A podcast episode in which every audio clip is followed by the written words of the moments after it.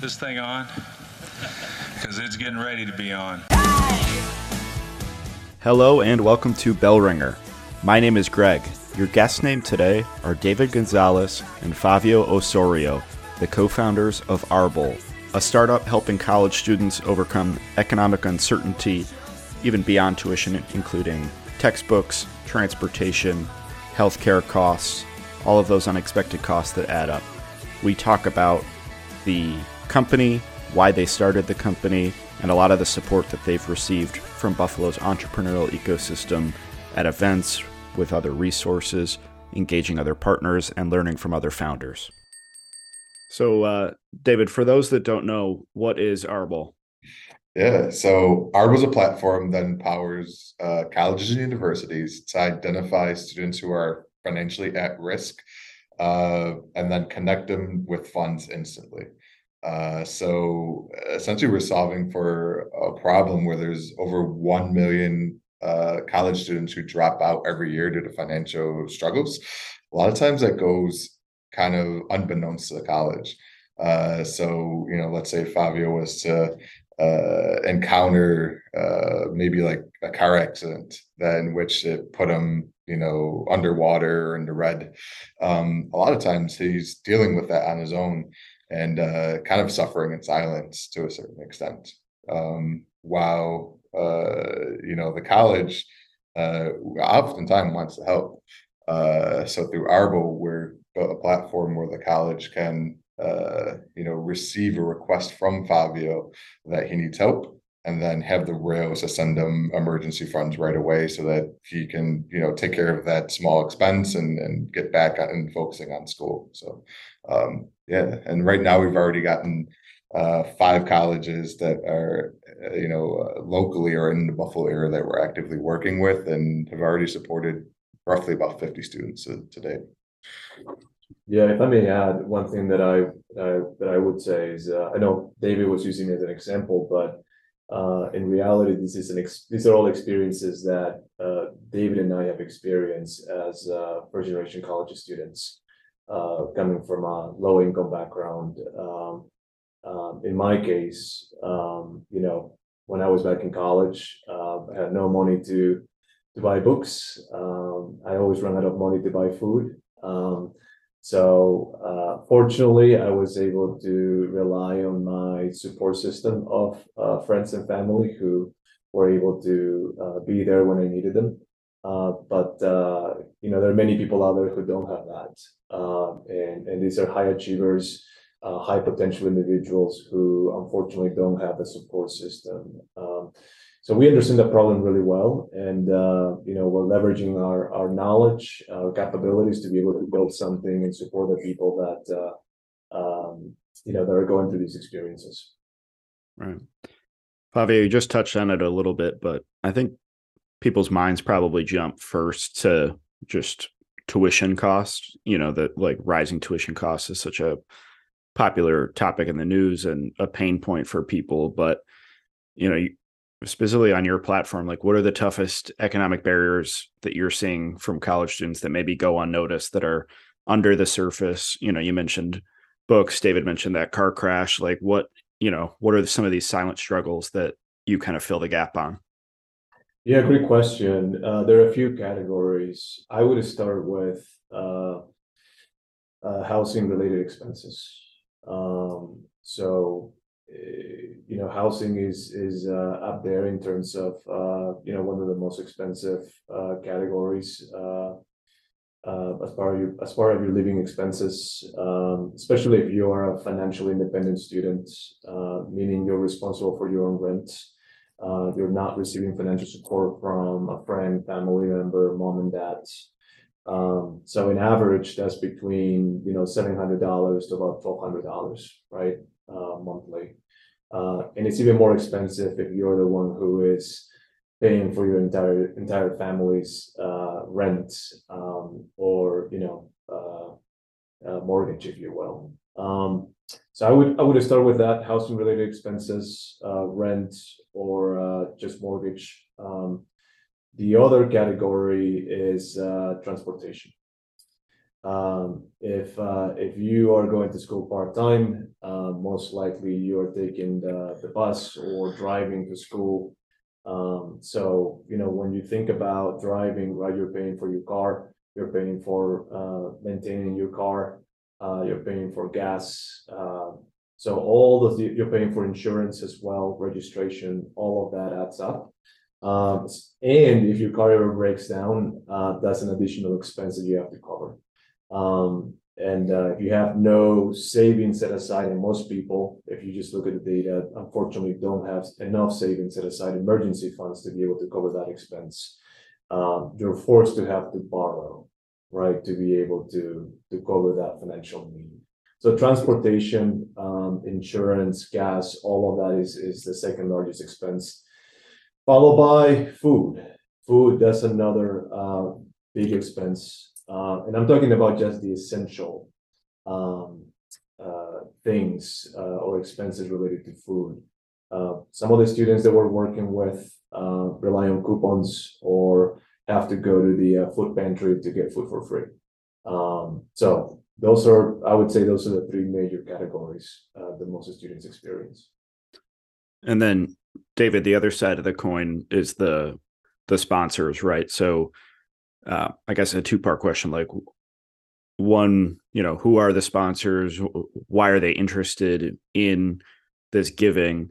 And two, like, what are the barriers that, you know, your platform helps to solve for them? Yeah. So there's uh like who are they is uh I would say three pronged. Number one is that we're working through colleges themselves to be able to leverage their emergency funds and put it to better use. So right now, um, let's say like uh, Fabio, pick on him in an emergency. Um, well, let's say that car crash happened. Well, for the college to know about it, he would have to um, notify his professor. His professor would then have to refer uh, the issue to someone at financial aid who manages the fund, and uh, then Fabio would have to apply. And then all of a sudden, it's two months later. The problem's come and gone. Fabio's missed two months of classes. He's dropped out. um, so everything's too slow. So that's one. So we're streamlining that process, enabling the colleges to to put the money that they have set aside for these type of situations to better work. That's number one. Number two is uh, activating their alumni base. Less than one percent of alumni, uh, you know, give towards emergency funds or give to uh, needs-based grants that go directly to the students, uh, but they want to do it uh, you'll see one of the biggest complaints that uh, alumni that come from alumni groups is that hey where's my money going? How is it being used? And how is it actually making a real impact?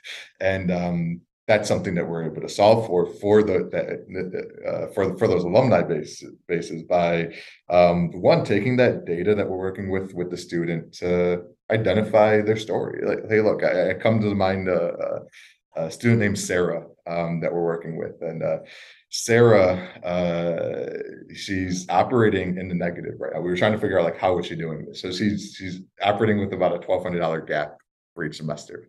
Right, well, how are you doing this? And uh, come to find out, um, she is selectively t- selectively not going to class on certain days uh, because she can't afford transportation, the bus to and from the college that she attends.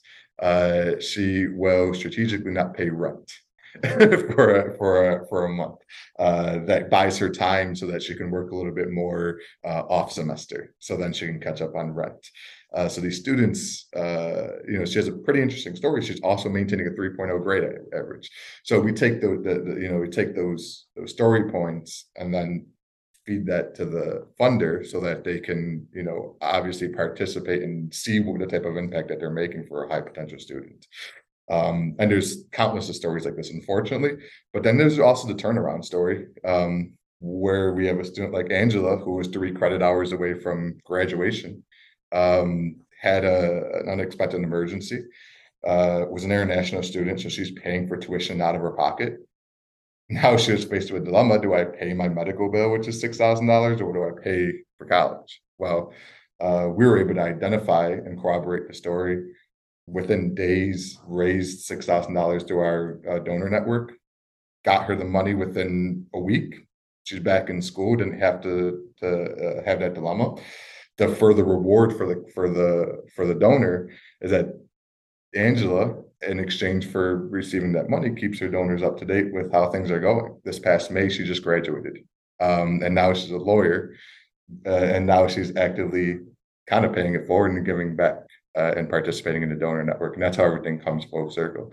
So that's kind of how that second group comes into play is the alumni and then non-alumni too, which is really important um, because um, you know one one kind of orthodoxy that we're pushing on is you don't have to be an alumni at a college to help someone out and uh, that's something where we're starting to activate people who are uh, uh, part of the community rather they're and what we're saying is kind of like um, you know first gen graduates who understand it doesn't matter what college that you went to they just want to help but then the interesting group is employers because uh, there's a talent pipeline uh, that that's kind of broken. Is you have all of these students that aren't making it to graduation, uh, that have the hard skills that and soft skills that are needed uh, to be the next software engineer or lawyer or doctor or what have you. And um, you know, there's a lot of demand for diversity in the workplace.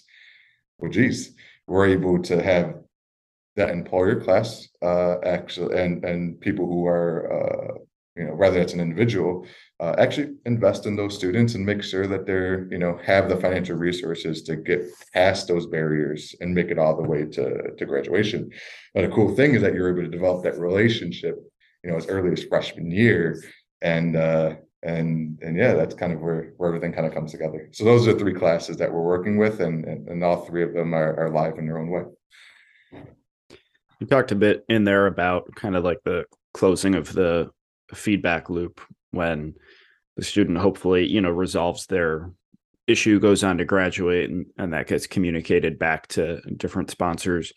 Um, Fabio, just tell us about, you know, like the value you see in that community end where there is like a feedback loop that does get closed and it's not kind of just like funneling one way, but there's information and that storytelling that goes back the other way.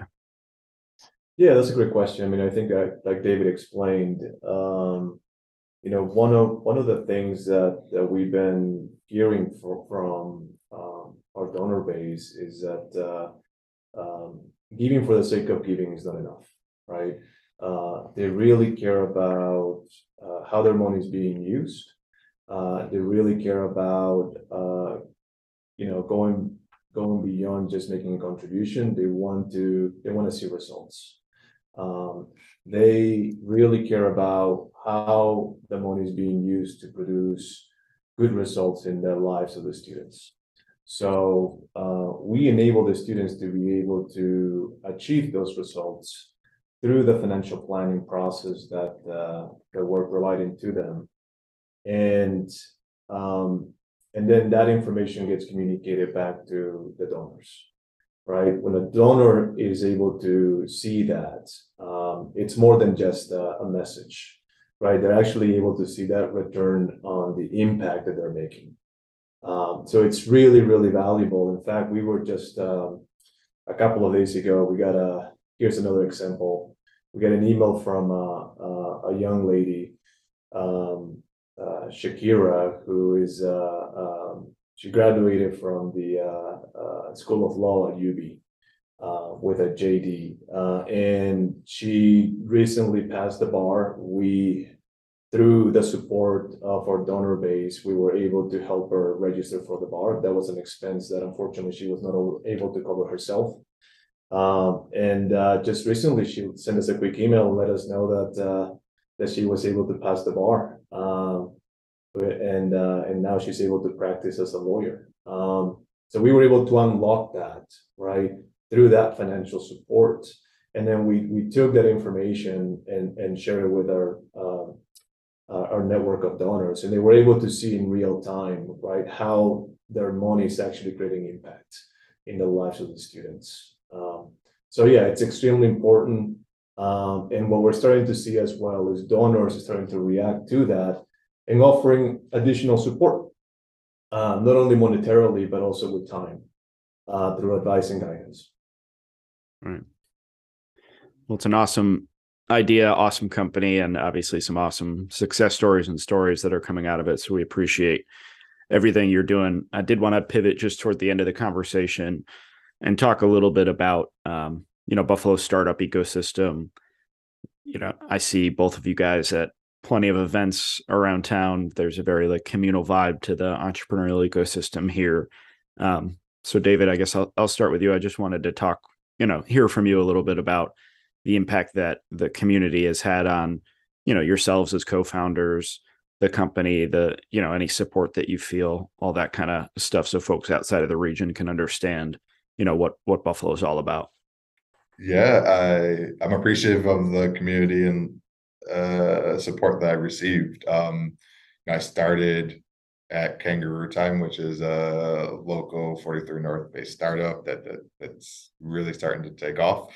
Um, and then was able just to kind of learn what it's like to be at a startup, to grow a startup, to run a startup. And uh, you know, I was able to be paired with uh, a mentor like Scott Wayman, who's CEO, and uh, you know, it just is indicative of someone who actually took the time and kind of showed me the ropes a little bit and uh, enabled me to uh, uh, to go down this path with Fabio as a founder. And um, you know, ever since we've been able to make that transition too, we've you know get deeper into community where everyone's sharing ideas, sharing contacts, and you know, helping to you know if you don't know someone, you should. You know, there's a lot of people that uh, uh, that help uh, make those introductions. Um, so I think for the most part, it's been been amazing just to be able to really learn something that's uh, that's very very distinct, uh, which is kind of like early stage startups, which is uh, and kind of a little bit counterintuitive to more mature businesses. And and there's a the community's been able to you know help teach me and us how to how to go ahead and, and, and have a shot at making making Arbol succeed in whatever venture we have next. Awesome. Well, I appreciate both of your time joining us. Before we end, um, we always do a couple hard hitting, what we call blizzard round questions. So I'll go. Uh, I'll, I'll, ask the question. David, you can answer. Then Fabio, and we'll uh, we'll wrap in just a minute here. So, if you were a flavor of ice cream, David, what would you be? Uh, uh I'd be twist. a little bit of vanilla and, and chocolate because I'm a amalgamation of lots of different influences. Yeah, my guess yeah would be uh men chocolate chip. what's a uh what's a book or TV show that you'd recommend? Ooh, TV show. Uh uh which uh, what I just watch? Uh Succession's amazing. Watch it watch this. it is. Great choice. Fabio, how about you? yeah, um so one so I I get a lot of book recommendations, but one of the one of the books I would recommend is actually a fiction book called um, uh, Project Hail Mary by Andy Weir. Uh, amazing book. Uh, yeah, I won't say much more about it. It's just an amazing book. okay, awesome. How about um, text or phone call? Phone call. Text for me. Okay, hiking or skiing? I hate heights. I, I do I do hiking. I can tolerate that better. Snowboarding. How about um, Bills or Sabres? Bills. Bills. Last question, most important: chicken wings, drumstick or flat? I started off as a drumstick person. I'm starting to uh, appreciate the flats. So I'm a, a, flat person as of today. Interesting. I'm the opposite. I like the uh, drumsticks. Awesome. Thank you both very much for your time and, and everything you're doing in Western New York. Really appreciate it. Thanks, Greg. This was fun. Thank you.